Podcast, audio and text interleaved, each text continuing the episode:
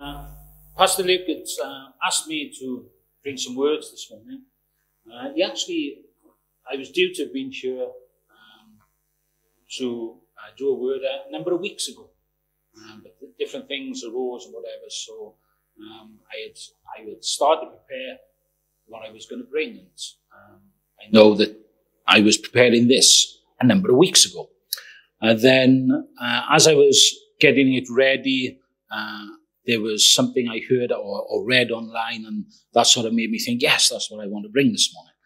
And then, uh, believe it or not, I, we went to uh, a funeral of a, a, good friend's dad, and um, uh, the minister there, the pastor there, who was bringing the service, he actually brought his address through what I was bringing. So I thought, oh, yeah, I'm, I'm on the right lines then. Oh, it's coming to my mind all the times.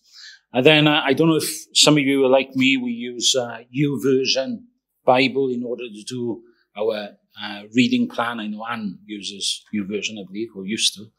Anyway, and um, every day it comes up on there. Uh, they do a new verse for each day, and um, somebody gives a bit of an account on it. And yesterday's was the verses for today. So I was encouraged even more. And when you see the title, Lamentations, what um, what a sad title that seems to be.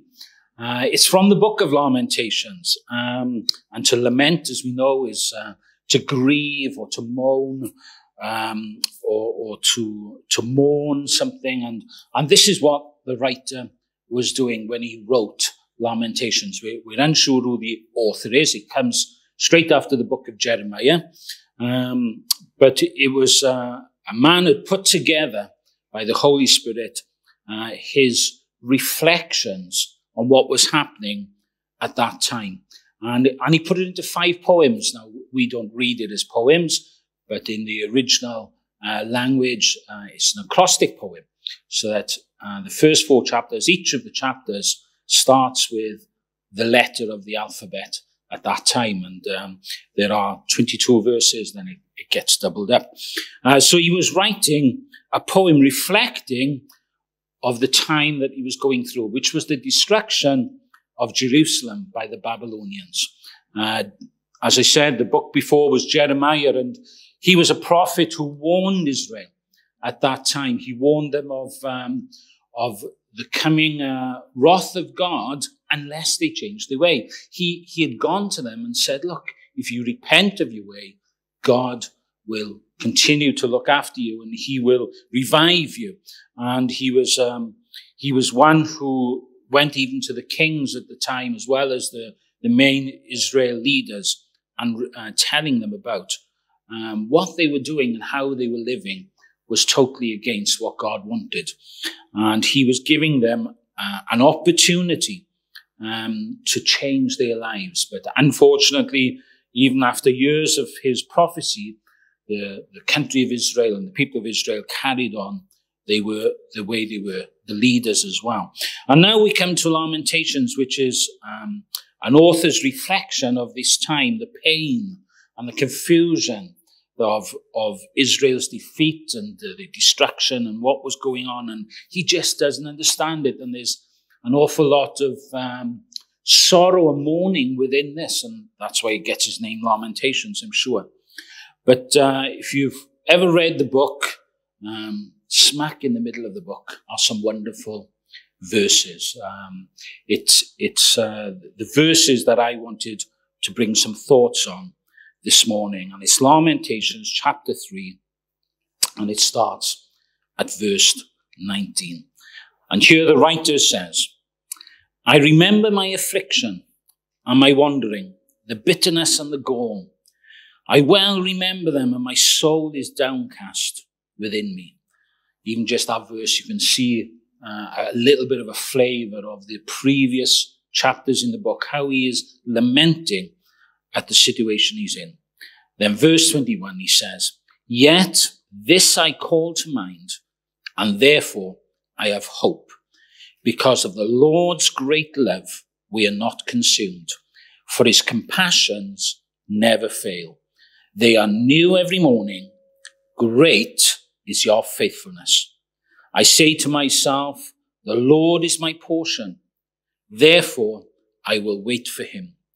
The Lord is good to those who hope in him. To one who seeks him, it is good to wait quietly for the salvation of the Lord.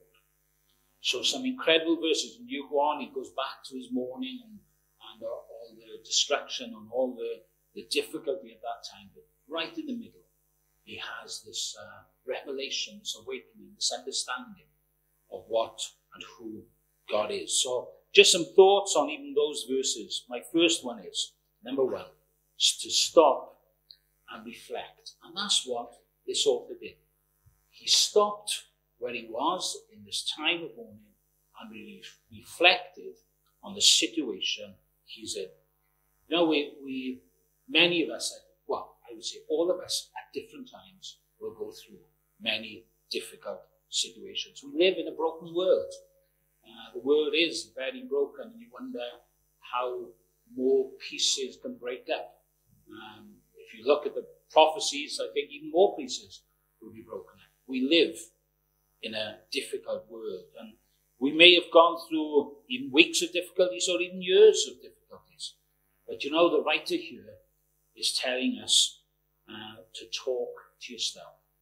Talk to yourself. Well, I often do that, and I disagree now and again.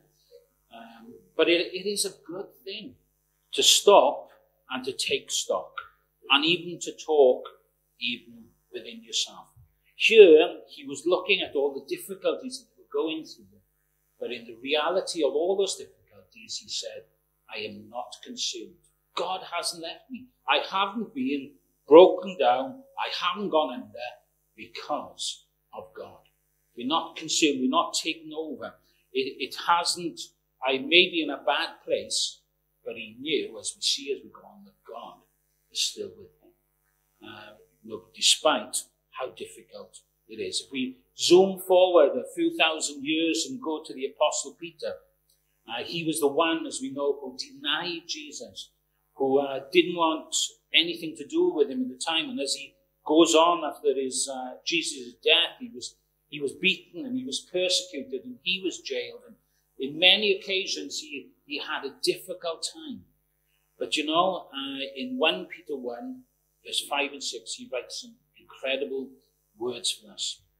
It, he says in a letter that he was writing, and through your faith, God is protecting you by his power until you receive the salvation which is ready to be revealed on the last day for all to see. So be truly glad there is a wonderful joy ahead, even though you must endure many trials for a little while. And I think that first verse is incredible that God is protecting you by his power. It's not just um, happening, life just doesn't happen to us, but God take care, takes care of us. Even in the difficulties, God is still with us. And it's by his power he is protecting us.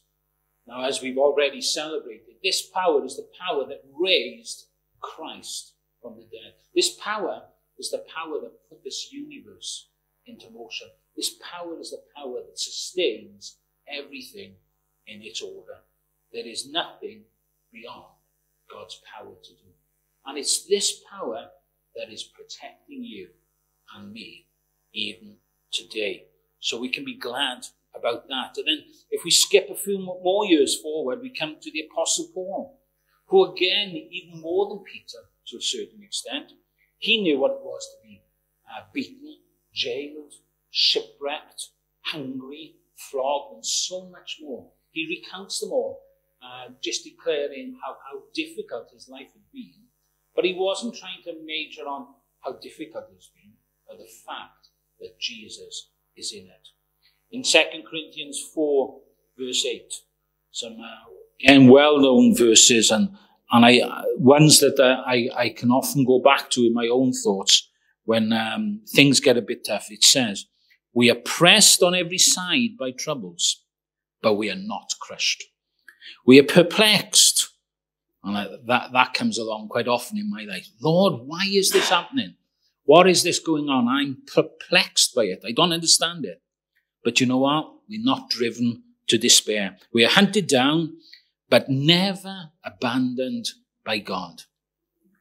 We get knocked down, but we are not destroyed. Never abandoned by God. That's our God this morning. Through all those difficulties that the author was writing in Lamentations, in all the difficulties that Peter and uh, Paul encountered in, and the difficulties that we have in our lives, we can hold on to the verse, we are never abandoned by God. Paul encourages us the difficulties he had, but the difference was he had Christ within. And we have that this morning by his Holy Spirit. Jesus abiding even in our lives to never be abandoned. The author of Lamentations um, didn't have instant relief. He, he lived uh, quite a few years as you read the passages through it all. But he stopped and called to mind, even in those difficulties, of who God was. There are many reasons um, that we have to read God's word. Uh, it tells us who God is. It tells us uh, the way to go. But it's also something that we should do uh, daily, as we're encouraged to do, that we store it in within our heart. So on a day that will come in the future, we can go back and we can say, God has said in here what he has done and who he is and how that affects our lives. And one of those is that God hasn't abandoned us. We can use his word and he encourages us to use his word for future feeding, even into our own lives. So be encouraged. Keep reading God's word. So he stopped and re- he reflected. So what did he reflect upon? Well, we, we've read it once and we'll read it again. Verse 21 to 23. It says, um, Yet this I call to mind and therefore have hope. The faithful love of the Lord never ends. His mercies never cease. Great is his faithfulness. His mercies begin afresh each morning. He remembered the love of God first. And as we've already said, you know, God's love was demonstrated by Jesus himself. And that love is towards each and every one of you. If, if God could give up his own son for you this morning, how much does he love you? And it's not a one-off love. He just didn't do it at that point and then discarded you, but he continues to love. He says his love never ends. It never ends. It keeps going. It never ends. His love for you never ends. And that's how great our God. And this is what his reflection brought to the author there. His, uh, his love never, never ends. He recognizes who we are. He recognizes that, um, you know, we, we are a faithless people so often and we doubt and we do wrong and everything else. But his love is still towards us. It's not dependent on my deeds of what I can do. It's not dependent on my failings, how I fail and I mess up but it's dependent on his love for us because of who he is. He, he, re, it, it just re, um, just, we just need to ensure that we repent and accept his love towards us. And it's always there to each and every one of us, never ending. What else doesn't cease? His mercy never cease. Doesn't treat me as my deser- I deserve. The way I deserve is, is death. That's what the, the New Testament tells us. But Jesus doesn't treat us that way. In fact, he treats us out of love, out of mercy, giving us something that we don't deserve. He gives us forgiveness. He gives us great blessings, uh, great blessings to each and every one of us that um, come new to us, new every morning. I love this new new every morning. Um, most mornings, this morning uh, definitely as well, woke up relatively early, uh, go down, cats waiting to go out, so I go straight to the back door, open the back door, step out, and you breathe the fresh air, and the sun is rising to my right hand side there. And I, I enjoy every morning getting up and looking outside and just, and just being there in the freshness of it all. And uh, it says that um, God's mercies are new every morning. And we like new things. Well, I do anyway. I, I like the cut the smell of new cut grass or uh, the fresh bakery smell as you go somewhere or, or a, a freshly made bread, uh, bed that has got clean sh- new sheets and all this sort of thing. And we like this freshness. And um, God knows that. And, and it, God, even the way He created the world, that uh, we have a night, but then the morning comes and it's a new day. The freshness of it all. And, and with that, God um, brings his new blessings and his new mercies and the new things. He doesn't bring out yesterday's, he brings out new things for each and every one of us. The newness of it. It takes me back to um, the, the story of Elijah and the widow uh, who was getting ready to eat the last meal of the flour and the oil, and Elijah came along and said, Do one for me as well, please. Make a meal for me. And she sort of complained this was all she had. Um, but he, he still he's pressed her on it. Still do this for me and basically see what God can do. So he did it. And then God supplied the need each day. The flour and the oil never ran out. She didn't use yesterday's flour. It was new there the next day, ready for her to use. And she used that. Then the next day, it was new, ready for her to use. And it just kept going like that. And the way God gave manna in the, in the desert, that he, he sent the mannas to be collected each day, a new set of manna. It wasn't something, in fact, if they tried to store it, it would be full of maggots the next day. It was no good because God was supplying new the next day. And that's what God does to us. He supplies, supplies a newness, a new morning, a new mercies, a new love. It, it's a love that's continuous. It never ends, but there's a freshness that we can even have of his love this morning and his mercy and his goodness and his faithfulness to us. And his faithfulness is an incredible thing. I've, I've pulled out some uh, verses from Psalms, just four simple verses. They say, your unfailing love, O Lord, is as vast as the heaven. Your faithfulness reaches beyond the clouds. How great is his faithfulness to us? It is beyond the clouds. And to the writer at that time, who the highest he would have got off the ground would have been, you know, a few foot, whereas we travel in jets and the uh, spaceships and everything else. But the, the highest he could see was the clouds and the heavens. And that was his understanding at the time. And that's how great he could see. It was as far as he could see, that was God's greatness and his faithfulness. Then the next uh, verse said, It's good to proclaim your unfailing love in the morning, your faithfulness in the evening. The end of the day, God's given you a, being faithful again for another day. And that's God's faithfulness to each and every one of us. Psalm 119.90 says, Your faithfulness extends to every generation, as enduring as the earth you, re- you created. So his faithfulness continues as this earth has been made. But it's more than that. It goes to each and every one of us, generation from generation to generations. And with a number of generations here, and God's faithfulness keeps on going down. Psalm 1382 says, I bow before your holy temple as I worship. I praise your name for your unfailing love and faithfulness. For your promises are backed up by all the honor of your name. It's his faithfulness and who he is that allows every promise to be held onto. Because he's faithful to them. He doesn't save them and discard them.